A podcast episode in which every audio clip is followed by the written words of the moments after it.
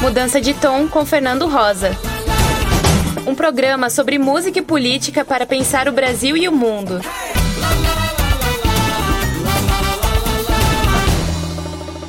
Estamos de volta com mais um Mudança de Tom, o programa que mistura política e música para pensar o Brasil e o mundo. O Covid veio para reforçar a ideia de uma outra pandemia, o racismo. A violência atual faz lembrar o saudoso Marcelo Yuka do Rappa, que cantava: todo camburão tem um pouco de navio negreiro. Todo camburão tem um pouco de navio negreiro. Africa. Todo camburão tem um pouco de navio negreiro. Africa. A gente vai falar disso hoje, de gente que resiste, na política, nas artes, na música.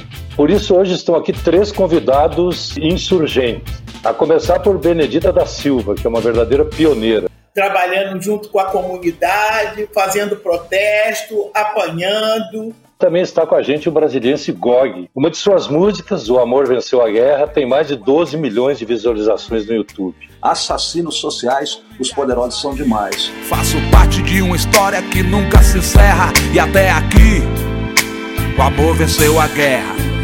E para completar o time, Bia Ferreira. Autora de sucessos como Cota Não É Esmola, Diga Não e Não Precisa Ser Amélia. E não precisa ser Amélia pra ser de verdade. Você tem a liberdade pra ser quem você quiser.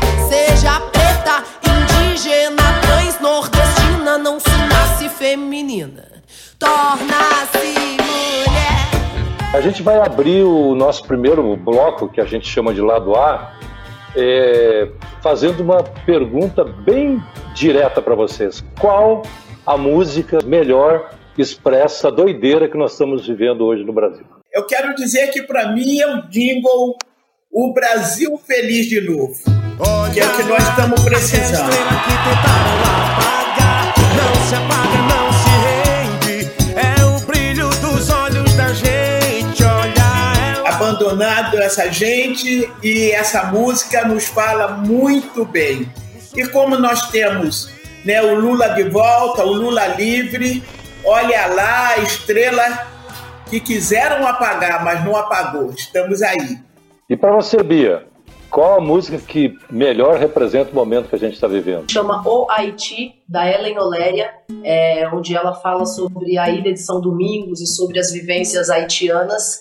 Eu acho que elas encaixam muito bem nas vivências brasileiras hoje, quando ela fala de um povo que anda descalço naquilo que um dia já foi um asfalto, um povo que acorda apertado e mesmo sem ter nada morre com medo de assalto. Pro povo que pisa descalço naquilo que um dia já foi um asfalto, pro povo que dorme apertado mesmo sem ter nada, acorda com medo do assalto, de noite tem medo de estupro e assassinato.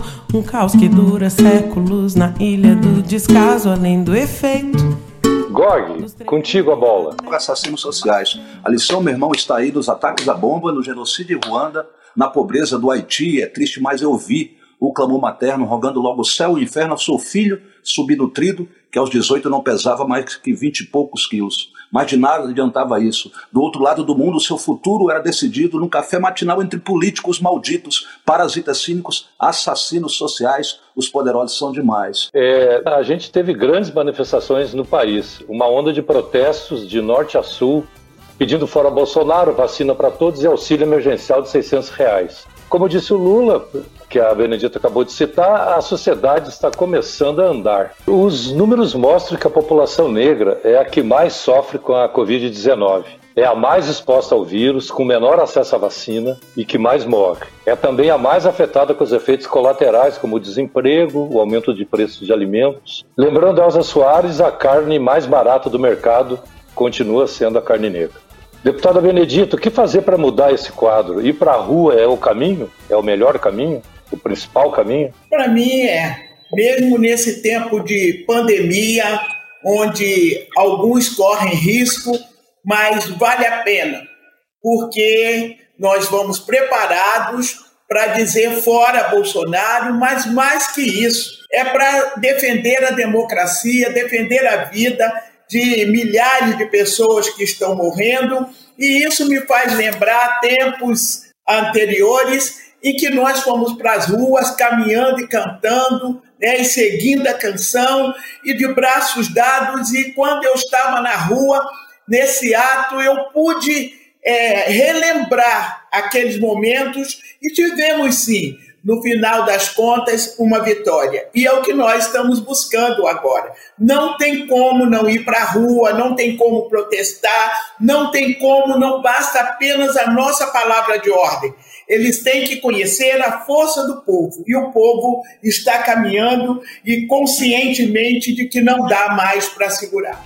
Benedita Benê foi constituinte, a primeira negra a ocupar uma cadeira na Câmara de Vereadores do Rio de Janeiro, a primeira negra a chegar ao Senado, a primeira negra governadora e hoje é deputada federal.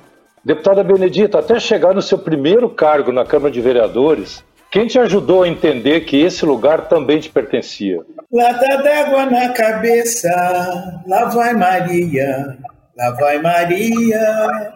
É assim que começou, no morro, sem saneamento, sem nada, trabalhando junto com a comunidade, fazendo protesto, apanhando, e conseguimos ter um pouco de organização para que nós pudéssemos estar dialogando com o poder público. Mas batalhávamos realmente sozinhos, né? Naquela época era a época que político chegava, prometia e ia embora. Mas ouvimos falar da criação de um partido que tinha um sindicalista que queria realmente criar um partido político. Diante disso, nós começamos a trabalhar na comunidade, né, a possibilidade das pessoas se filiarem ao PT. E eu dizia que agora nós vamos ter vez em voz, falava para as mulheres, para os negros, para a juventude, para as crianças, para todo o trabalho que nós fazíamos dentro das favelas. E a minha comunidade me escolheu. Eu fiquei meia temerosa naquele momento, nunca tinha ido, quer dizer, eu sou evangélica, estou acostumada a falar para 5, 10 mil pessoas, mas no púlpito da igreja, não ali naquele momento, na rua, eu fazia culto, mas eu digo, olha, agora, para ir para uma tribuna, eu não vou não, mas eu digo, como é para ajudar o PT, eu vou. Eu sei que eu não vou ganhar mesmo, que ninguém me conhece, pronto. Essa gente não vai querer votar numa negona, pronto. Aconteceu que eu fui a primeira e única na cidade do Rio de Janeiro, eleita em 82 pelo PT. Depois a senhora se elegeu governadora e nomeou 20% de negros para o alto escalão e implementou as cotas na Universidade Estadual do Rio de Janeiro. Como foi isso na época e quais foram as reações positivas, negativas? Olha, Fernando, eu sei que eu sou muito contundente. Não vou dizer que eu sou radical, porque não sou radical, mas eu sou muito contundente nessa história de negro ou negra chegar em algum espaço e que ele tem um pouco de autoridade para fazer alguma coisa e não faz. Então, eu sou uma pessoa coerente. Eu disse não. Estou governadora, nós já vimos de um histórico que era só branco, que parecia que tinham conhecimento, eu disse não, aqui vai ter essa cota de 20% no mínimo de negros no primeiro escalão, negros no segundo escalão e mandando mesmo. Então foram colocados, né, pessoas com muita qualificação, porque nós somos qualificadíssimos, eu estou vendo aí o nosso Gog, eu sou fã dele, né? Ele fala umas coisas assim que a gente tem que guardar e ir reproduzindo. Então, eu entendi que era assim. Algumas pessoas olharam, os jornais até publicaram, e ela disse que vai colocar só negros. Eu digo, olha, se fosse assim... Olha, não seria nenhuma coisa estranha, porque até hoje nós estamos vivendo com as cotas dos brancos em todas as instâncias de poder e não reclamamos por isso, nós só queremos ter o nosso espaço e agora é a hora de ter esse espaço. Bia, você tem muito a ver com o que a Benedita acabou de falar. Para você, em suas músicas, etc., a cota não é esmola, certo? Certíssimo. Eu acho que quando a gente aborda a questão de cotas, sempre há uma divergência muito grande de eu concordo, eu não concordo. Eu acho que nesse lugar eu nem entro, porque eu acho que cota não é uma coisa que você tem que concordar ou discordar, você tem que aplicar, porque é lei. Então, a gente não tem que discutir se é certo, se é errado, se... Você pode concordar, pode não concordar, é lei e a gente vai aplicar. E acho que também é uma política de reparação e acho que para um médio, longo prazo, que a gente, enquanto maioria da população brasileira, não precise de cotas. Se for bater cota, que seja para os brancos entrar na universidade, já que a gente é maioria. Mas... entendo a necessidade, brincadeiras à parte, entendo a necessidade de falar sobre cotas porque eu venho da periferia da zona rural de Minas Gerais e lá de onde eu vim, pouquíssimas pessoas sabiam da existência das cotas.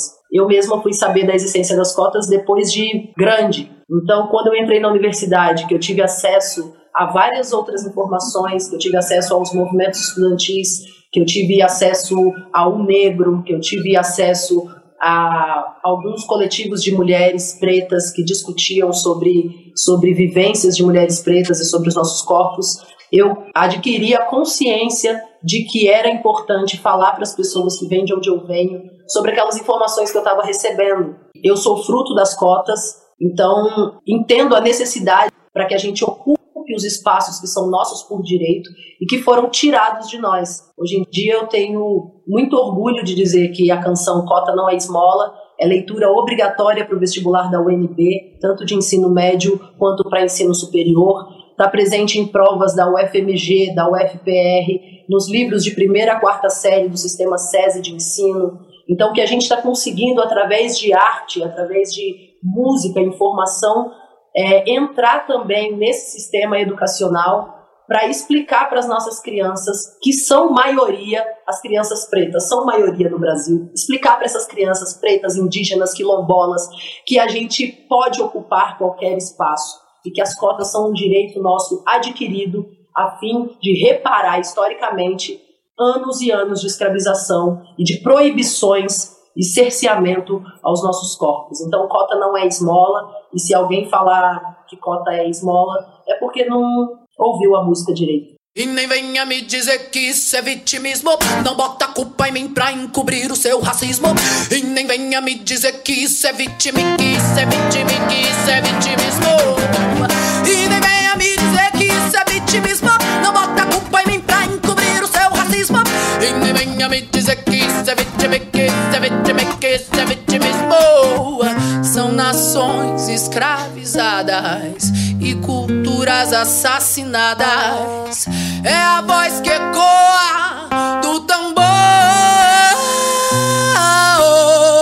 Chega junto, vem cá, você também pode lutar, hein? E aprender a respeitar, porque o povo preto veio para revolucionar. Não deixe calar a nossa voz, não. Não deixe calar a nossa voz, não. Não deixe calar a nossa voz, não.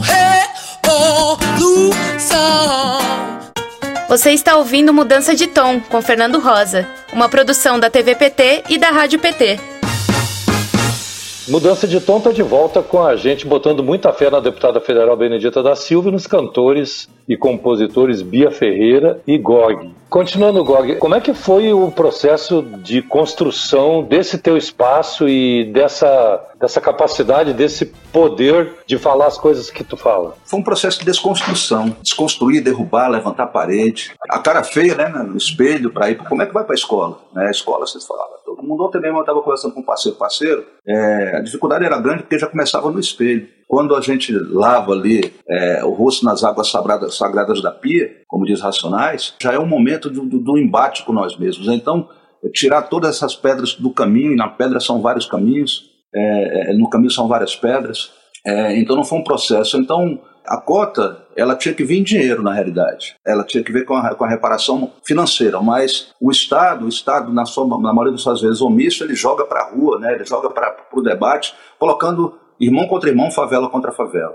Eu trago também, nesse observatório nosso da quebrada de todo dia, através de programas como Na Bolinha do Zói, que eu faço, Gog Convida, e vendo a rua, com a tecla SAP da rua, a gente vê que a gente tem que ter também uma paciência, sabe, o jogo paciência, mas a paciência política. Tem muita gente nossa do outro lado do muro, mas que dá para a gente trazer para cá. E eu acho que é esse somatório que vai dar a quantidade, sabe, que a gente precisa para trazer o Brasil para a nossa caminhada. Eu sei, a gente sabe que você tem uma música para a deputada Benedita. Dá para recitar um trechinho dela aí? Vou recitar o refrão. É a voz que vem de lá da favela, é da guerreira Bené, salve ela, no swing da vida, na corda bamba, no ringue resistindo, na terra do céu. E a voz que vem de lá da favela, da guerreira Bené, salve ela, no swing da vida, na corda bamba, no ringue resistindo, na terra do samba.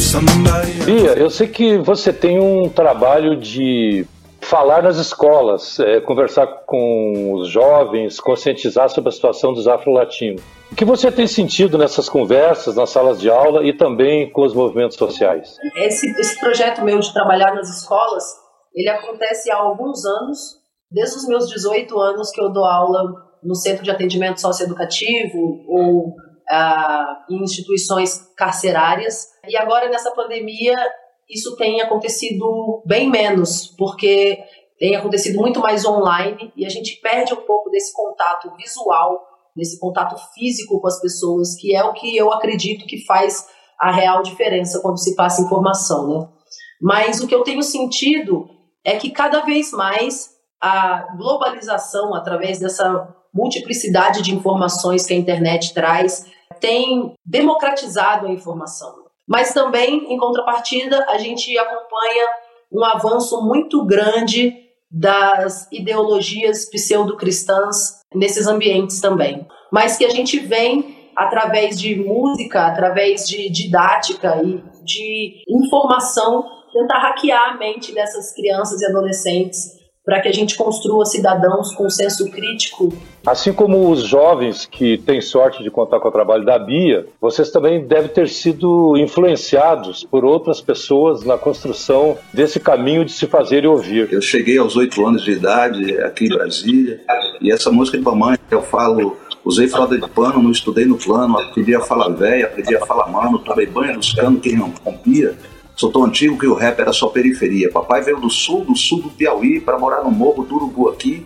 Querosene e API, juntou, nasceu CI, Hélio Prates, presidente Médici. Fumaça estroboscópio na casa da dona Zefinha, giroflex no Fusco, M vinha na Janinha. E nos Bacu, se não tivesse com os doc em cima, passear na veraneio vascaíno. Não sou rap, tio, não rastejo, viu? Sou a rima no cio, sou rap, tio. Carreciona é a meta, no break day break, fóssil do rap, ó, munha high tech.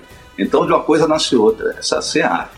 E a gente segue botando fé nesse país, apesar de figuras como o atual ministro da Economia, Paulo Guedes. Vamos ouvir? Toda aquela alimentação que não foi utilizada ali durante aquele dia no restaurante, aquilo dá para alimentar pessoas fragilizadas, mendigos, desamparados. PS, deu uma bolsa para todo mundo, tinha cara que preenchia ficha. O porteiro do meu prédio uma vez virou para mim e falou assim: São Paulo, eu estou muito preocupado porque meu filho passou na universidade privada. Ué, mas você está feliz por quê? Ele tirou 0 na prova. Era bolsa para quem não tinha uma capacidade, não sabia ler, não sabia escrever, nada. Não tem negócio de câmbio a 1,80. Vai exportar menos, substituição de importações, turismo, todo mundo indo para Disneyland, empregado doméstico para Disneyland, uma festa da mãe. Bem, essa foi uma luta que, desde da Constituinte, eu venho trabalhando o direito das trabalhadoras domésticas, porque entendo elas serem o símbolo da escravidão neste país. Trabalhando sem férias, sem salário mínimo, sem descanso nenhum, e muita situação muito similar, né, ao trabalho escravo. Quando a gente fala em cota, a primeira ação afirmativa foi quando nós saímos dos trabalhos braçais domésticos, né, e os cafeeiros tiveram incentivo para trazer gente para cá, para trazer, né, toda uma população que chegou aqui e teve direito a tudo. Então, é uma discussão primária para quem tem o conhecimento histórico. Tem um mito e tem história. Então, a história tem para ser contada e a gente vem discutindo através da história. Esse eu acho que é o grande mérito. Ir para a rua Eu acho que tem também outra cena para a gente colocar. Se eles vêm para a rua, nós é a rua. Bia, você interpretou o papel de Elza Soares em São Paulo, né? Ou em 2018? Foi. Foi isso? A Elza, de alguma maneira, ela significa esse encontro da política, da estética, da música? Acho que ela é uma existência divina na Terra. É, a história dela é uma história muito forte. É uma mulher que se casou aos 13 anos, 12 anos de idade. Ela foi obrigada a se casar. E que, através da música, através da arte, ela conseguiu se emancipar, não só intelectualmente, mas financeiramente, socialmente. E a Elza, para mim, ela é a representação eu acho que para mim, de exemplo mesmo de como ser. Eu tenho a Dona Elza como uma mulher muito, muito forte referência enquanto política, enquanto vivência preta. Eu tenho também a Dona Leci Brandão, que foi a primeira artista preta a se posicionar enquanto homoafetiva na música brasileira, e que tem um posicionamento político incrível, impecável, que eu sou apaixonada por ela, e que também me incentivou a ser uma mulher preta que fala... Boto fé. Falando em Boto Fé... Canta um trechinho de Boto Fé pra nós aí, que é um dos teus hits. Essa música Boto Fé é uma oração. Eu tenho um projeto que se chama Igreja Lesbiteriana, e Boto Fé é o primeiro hino, é a primeira oração que foi escrita para esse projeto. Então ela fala: eu boto fé na menina de 13 anos, medicina tá sonhando, mas tem que cuidar do irmão. Eu boto fé na tia que tá trabalhando, 12 horas faxinando, 3 horas na condução. Você bota fé.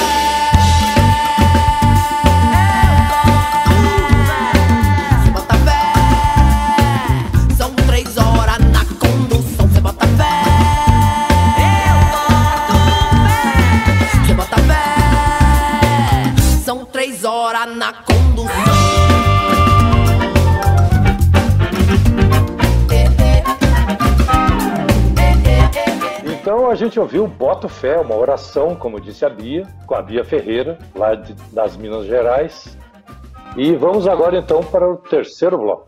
Você bote fé porque se faltar café, você não vai ter pão de correr, isso não vai ser muito bom. Você bote fé porque se não faltar café. Você está ouvindo Mudança de Tom, com Fernando Rosa, uma produção da TV PT e da Rádio PT. Mudança de Tom está de volta com a deputada federal Benedita da Silva, o rapper Gog e a cantora Bia Ferreira. E agora entramos no bloco Faixa Bônus. Faixa Bônus.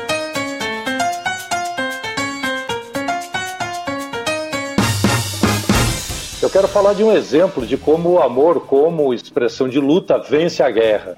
Deputada Benedita, a senhora criou a PEC para que as trabalhadoras domésticas tenham prioridade no plano de vacinação contra a Covid-19.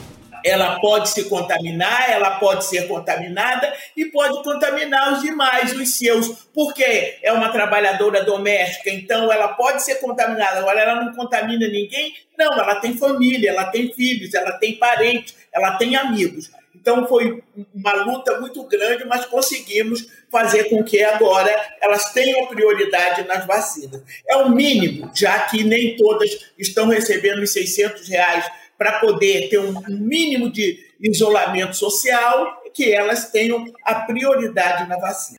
Gog, eu vi você outro dia, acho que foi no Instagram, você fez a postagem se vacinando, é isso, né? Mas você pegou Covid antes. Como é que foi essa experiência de enfrentar esse bicho? Então, foi uma experiência passei dias complicados e pude ver que a porta de entrada é a desinformação do nosso povo, muitas vezes. Eu conversei com o Mano Brau e a gente falando, Brau, como é que fica em casa se a casa não tem espaço? E o Brau muito preocupado com isso, nesse diálogo, Brau, mas a gente tem que trocar alguma ideia, a gente tem que fazer algo. Então, quer dizer, uma vez contaminado, eu fui para a rede pública, para o SUS funcionou, o protocolo do SUS funciona, certo? Esse sucateamento do SUS exatamente serve a outros interesses, essa falácia, né? E eu queria dizer assim, nessa cena do amor venceu a guerra, no país da bola que vai decidir o jogo é a bolinha do zóio, a gente tem que ser craque na bola do zóio. Então esse craque na bola do zóio é olhar, é perceber, é ver, sabe, todo mundo está falando pelos olhos e o coração não está no bolso. Nós temos políticas públicas que avançaram nos governos de esquerda, mas o programa Juventude Viva, que ele venha no próximo governo como Juventude Negra Viva, com essa afirmatividade, porque a juventude negra é quem está morrendo, tem endereço, a bala tem endereço, tem nome, ele tem todo um histórico, uma história, e a gente tem que assumir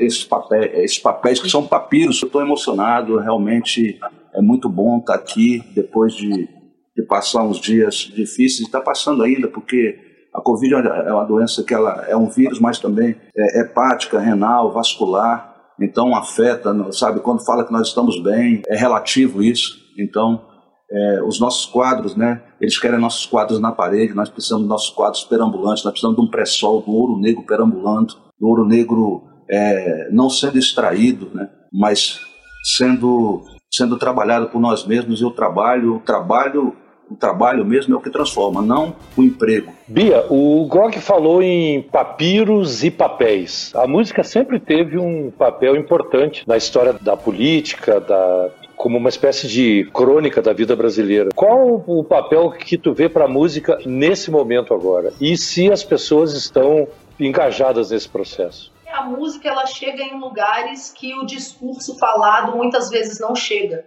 A música, ela tem o poder de tocar emocionalmente pessoas de uma forma muito mais forte do que quando a gente só fala.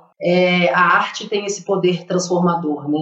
E acho que hoje em dia, muito mais, quando eu falo muito mais voltado a uma arte engajada, porque a gente vê também muito pão e circo. Acho que hoje em dia a gente tem presenciado como o pão e circo funciona, né, nessa sociedade, como existem muitos artistas, e aí eu vou colocar entre aspas, que acham que não tem nada acontecendo, ou que não se posicionam, ou que não usam o seu espaço de fala para falar do que está acontecendo, que apoiam esse desgoverno. Então eu entendo o papel da arte e o papel da música enquanto engajamento mesmo político, porque a cultura, antes da gente mudar as coisas através da educação, eu acredito que a gente tem que mudar as coisas através da cultura. Doralice fala muito sobre isso, é uma intelectual preta e cantora, compositora também brasileira, que é sobre como a cultura transforma.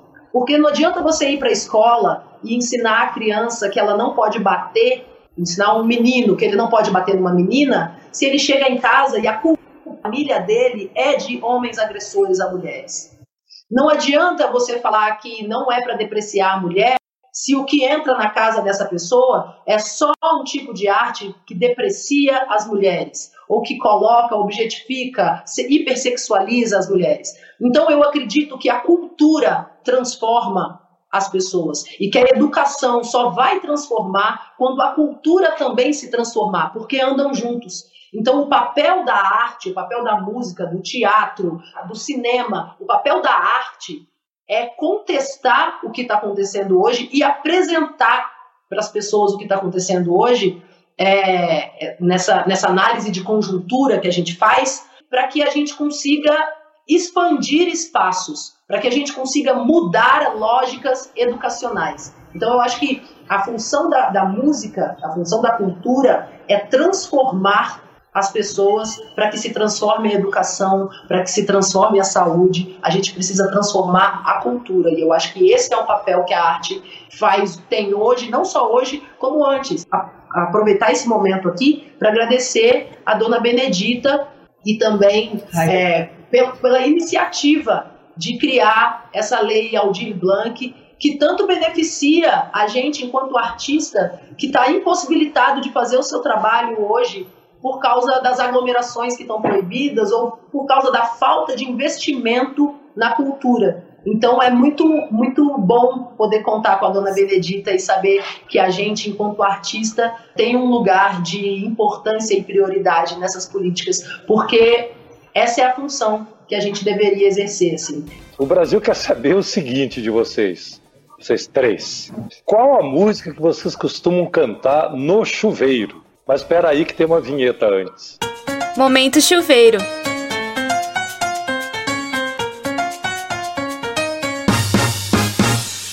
Bem, vamos começar pela Benedita, então. O que a senhora canta, então, no chuveiro? Se quiser, pode cantarolar um trechinho e tal. Um trechinho, porque eu estou diante de duas personalidades que cantam, que compõem, e eu não posso passar esse vexame, né, Benda?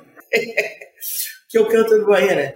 Um sorriso negro, um abraço negro, traz felicidade. Negro sem emprego, fica sem sossego. Negro é a raiz da liberdade. Sorriso negro, um abraço negro, traz felicidade. Negro sem emprego, fica sem sossego. E negro é a raiz da liberdade. E você, Gog?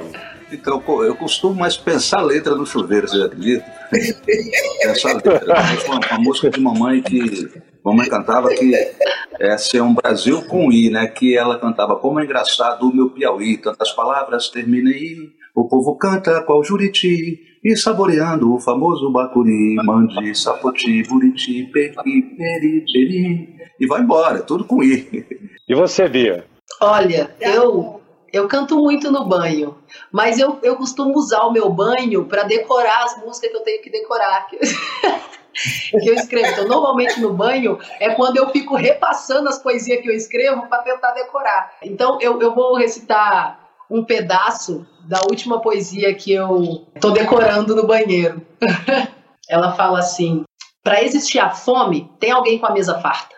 Para existir a dor, tem alguém que gargalha. Quando a festa tá boa, você já sabe quem trabalha. Exploração, mão de obra barata. Festeja, celebra, mas em casa não tem pão. Se pinta e monta o circo com a própria mão. Amazônia cinza, São Paulo escuridão. Já acabou a previdência, cocaína no avião. Pobreza estrutural. Se explora a miséria para poder vender jornal. Em fevereiro esquece tudo e vive o carnaval. E o ciclo continua, acha que isso é normal. Igrejas fomentando uma lavagem cerebral. O aumento da LGBTfobia é anual. A queda da nossa economia e o aumento em Dow Jones. Contra o lucro que causa miséria e aumenta a fome, eu convoco a todos. Informe seus amigos e parentes. Sejam torres, transmitam informações e destruam os valores de moral e bons costumes de todos os conservadores que conservam o seu privilégio implantando temores. Beleza. Eu posso quebrar aí o roteiro? Pode. Porque eu vou fazer uma tietagem. Eu acho que isso é muito comum, né? Quando os negros e negras se encontram, né? E esse sorriso negro lindo dela, da Bia, é fantástico, extraordinário, né? E os pensamentos de Gog, meu Deus, isso é demais. Mas eu queria provocar a Bia numa questão. Bia, tem uma música que é do Chico Buarque e que é cantado por Elza Soares.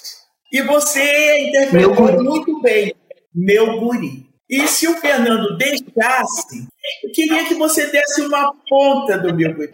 Vai, Bia. Posso fazer? Vou fazer, então. Pode, claro. No seu moço nasceu meu rebento. Não era o momento dele rebentar. Já foi nascendo com cara de fome. E eu não tinha nem nome pra lhe dar. Como fui levando, não sei explicar. Fui assim levando e ele a me levar. E na sua meninice, ele um dia me disse que chegava lá. Olha aí,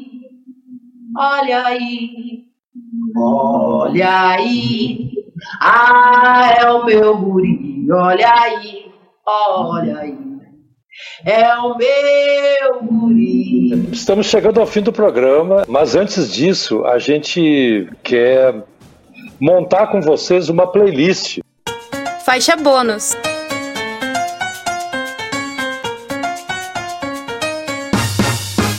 Cada um indica 3 músicas e eu indico uma. E a gente fecha uma playlist de 10. Mama África, com Chico César. Agoniza, Mas Não Morre, com Nelson Sargento. E Faz um Milagre em Mim, com Regis Danês. Vamos Derrubar o Governo, que é uma música minha e da Doralice. Eu gostaria de indicar também uma canção minha, que se chama Não Precisa Ser Amélia. E eu gostaria de indicar uma canção da Ellen Oléria, que eu citei aqui hoje, que se chama O Haiti. Pânico na Zona Sul, Racionais MC, para mim foi um chamamento público.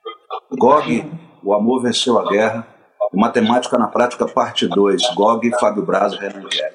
Bem, estamos chegando ao fim do programa. Se quiserem, a gente espera que sim, né? Deixe uma mensagem final para quem está nos assistindo. Nelson Maca disse, é para o bem de todos, diga aos vermes que ficam. Nós vamos ficar. Nós vamos ficar, nós vamos para cima, nós vamos resistir, insistir.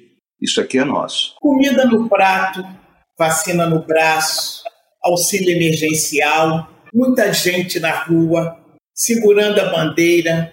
Não tire a máscara, tire o Bolsonaro. Conta para pagar, banco para dever, sistema carcerário quer prender você, escola sem partido, o SUS vai suspender, você não vai se aposentar, tem que trabalhar até morrer. Então vamos derrubar esse governo. Estamos encerrando o programa, mas antes disso, eu quero agradecer então a participação da Benedita, do Gog, da Bia. Foi uma conversa emocionante, importante, do ponto de vista político, do ponto de vista humano. Para terminar então mesmo, eu queria pedir para Bia recitar um trecho de Não Precisa Ser Amélia. Não precisa ser Amélia pra ser de verdade. Você tem a liberdade pra ser quem você quiser. Seja preta, indígena, transnordestina, não se nasce feminina, torna-se mulher. E não precisa ser Amélia pra ser de verdade. Você tem a liberdade pra ser quem você quiser. Seja preta, indígena, transnordestina, não se nasce feminina, torna-se mulher. Valeu, Bia. Obrigado, Bia. Obrigado, Gog. Obrigado, Dona Benedita. Obrigado a vocês que nos acompanharam até aqui. Curtam, comentem, sigam o PT nas redes sociais e até o próximo programa. Chegamos ao fim do Mudança de Tom, um podcast da TV PT e da Rádio PT. A coordenação geral do podcast é da Juca Valcante. Produção, Giovana Gomes. Roteiro do Diego Rebouças. Sonoplastia, equipe da Rádio PT. E apresentação, Fernando Rosa. Até o próximo episódio.